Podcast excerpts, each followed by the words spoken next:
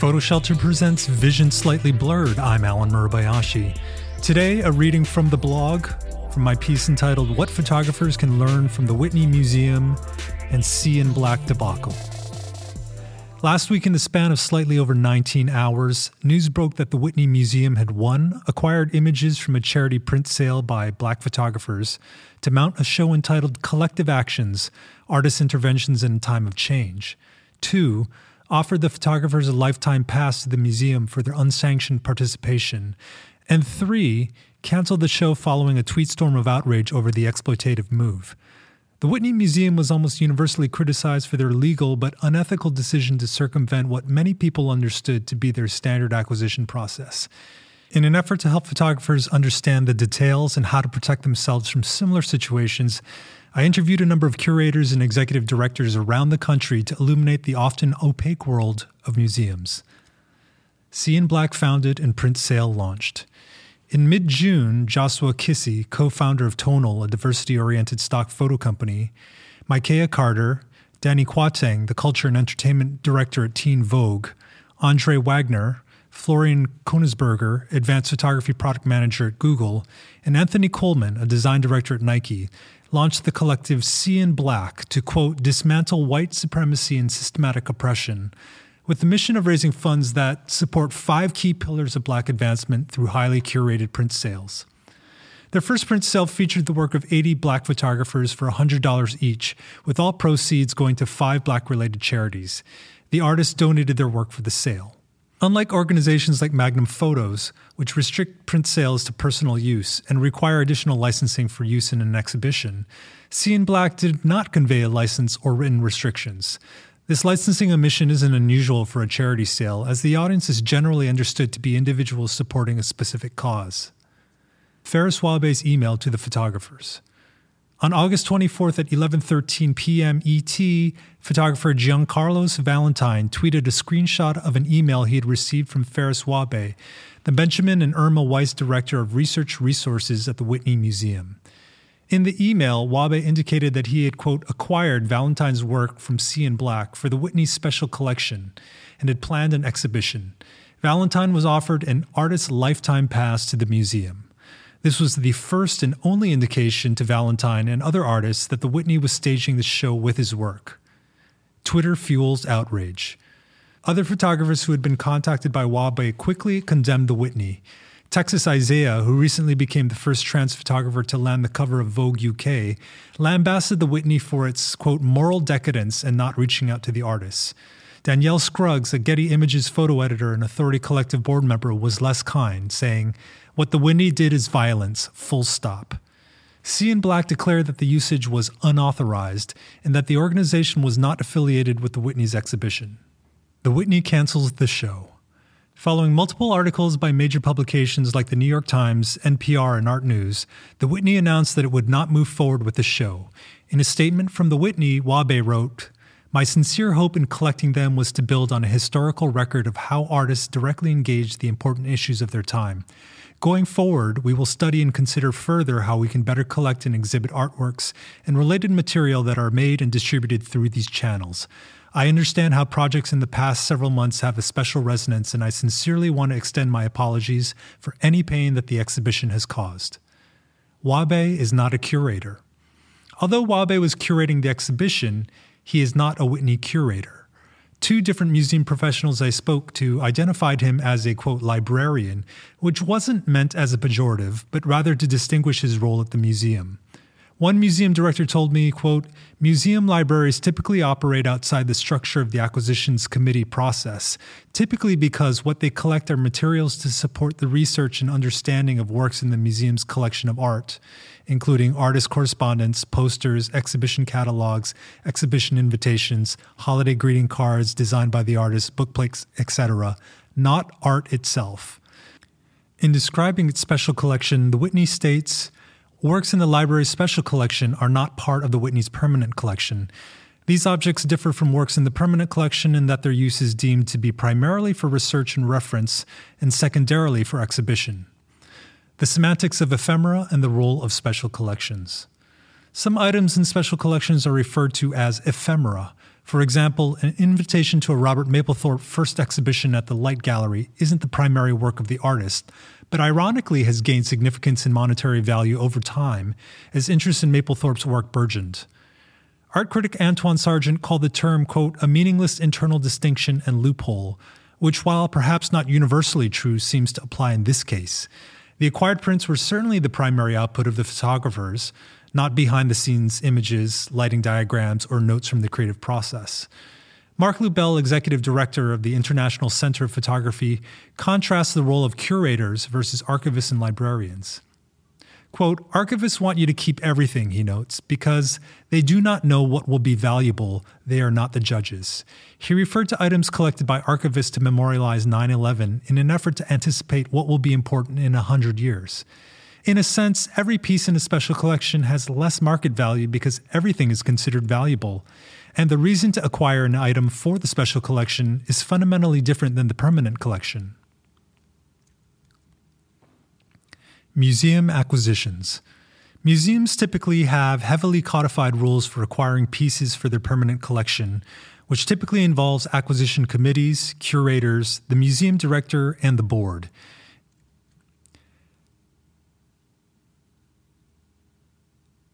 In twenty thirteen, the Whitney published their Collections Management Policy, which outlines both the collecting philosophy as well as the organization of their acquisition committees. Outside of gifted art, which can be the primary source of acquisitions depending on the institution, curators help define acquisition strategies to give a collection a point of view. A museum director told me, when we purchase a work by an artist, one of the questions we usually ask is, is this the best, most representative work by an artist that we can afford? Acquisition committees typically meet a few times per year and are generally composed of museum patrons who donate money to join the committee. A museum director told me many people join his acquisition committee because it's about an education. On the one hand, the often sizable donation, the Guggenheim's Young Collectors Council Acquisitions Committee is one thousand two hundred fifty dollars per year, aligns affinity with financial commitment. On the other hand, the financial commitment necessarily limits members to affluent and often white patrons. Although curators and museum directors can strongly influence recommendations, the very creation of these committees is systematically biased and often at odds with stated institutional diversity goals. Special collections operate independently of these rules. Although it's not clear whether Wabe purchased the prints directly or through an intermediary, he almost certainly wasn't subject to the slow acquisition process of the permanent collection. The legality of presenting the work acquired through a charity print sale. In twenty seventeen, the Association of Art Museum Directors, A A M D, published Guidelines for the Use of Copyrighted Materials and Works of Art by Art Museums. The publication notes that on-site public display by a museum of an original work of art or a copy lawfully made is expressly authorized in the Copyright Act in Section one oh nine C. And that museums, quote, rely on fair use of copyrighted materials in appropriate circumstances. Since See in Black did not explicitly restrict usage, no license was provided at all, the legality of exhibiting the images is almost certainly unquestioned. But the move was an ethical and moral minefield. Mounting shows takes time and money. There are a multitude of reasons that museums typically don't try to mount shows in a matter of weeks. First, although museum operational budgets include exhibition expenses, museums usually rely on grants and/or underwriting from wealthy patrons whose interests align with a given subject. You need twelve to eighteen months to get support, says Lubel. It's tons of paperwork, tons of grant applications, and he says his development team often cobbles together multiple sources of funding for a show. In fiscal year twenty eighteen, the Whitney's endowment exceeded three hundred fifty-seven million dollars. But as with many institutional endowments, the use of the funds are highly restricted. And according to a twenty eleven New York Times piece, the institution limits operating expenses to five percent of the fund's value. With exhibitions easily costing six to seven figures, it's unlikely that the museum had discretionary funds to mount a show with a traditional playbook. It also takes significant time to plan and research a show. Working with a living artist, for example, might involve solicitation of their feedback on how work is presented. Exhibition catalogs or books need to be researched, designed, and printed. All of these factors make spontaneous shows difficult, if not impossible, to mount. a racial blind spot. The museum world has been struggling with confronting a colonial past and charges of discrimination with racism within its ranks. The Whitney is no stranger to this controversy, having dealt with a multitude of incidents, including the selection of Dana Schutz's Open Casket, a painting of Emmett Till for the twenty seventeen biennial. And just a few months ago, in the wake of the George Floyd protests that engulfed the country, the museum's executive director, Adam D. Weinberg, issued a public letter entitled, "We Stand with Black Communities," committing to continue to, quote, address the art and experiences of people of color, especially Black communities. Ironically, the Whitney was also a participant of the Racial Equity in the Arts Innovation Lab, a New York-specific training program run by the nonprofit Race Forward to help cultural institutions deepen their racial equity work.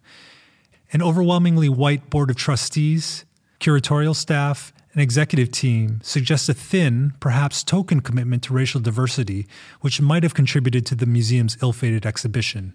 Critic Maurice Berger's nineteen ninety essay entitled "Are Art Museums Racist?" charged, quote, like most exhibitions devoted to African-American culture in major museums, these shows were token gestures. And sadly, scant progress has been made in thirty years since. An ill-conceived project from the start. The Whitney publicly declares in one of its core values that it, quote, thrives because of relationships among artists, audiences, staff, and board alike, forged from dialogue, premised on respect, and committed to a shared purpose. But one of the major criticisms of the canceled exhibit was Wabe's lack of dialogue with artists. However well-intentioned he might have been, Wabe ultimately dictated to the artists how they would be involved with the exhibition. A museum director told me, quote, while I can understand the Whitney wanting to be au courant and reopen with an exhibition that speaks to our current social cultural moment, it's entirely possible and probably even likely that because of the rush to mount this exhibition in nearly real time, that the curator and the Whitney administration didn't step back and think about how their actions would be received by the artists involved and the art museum world as a whole.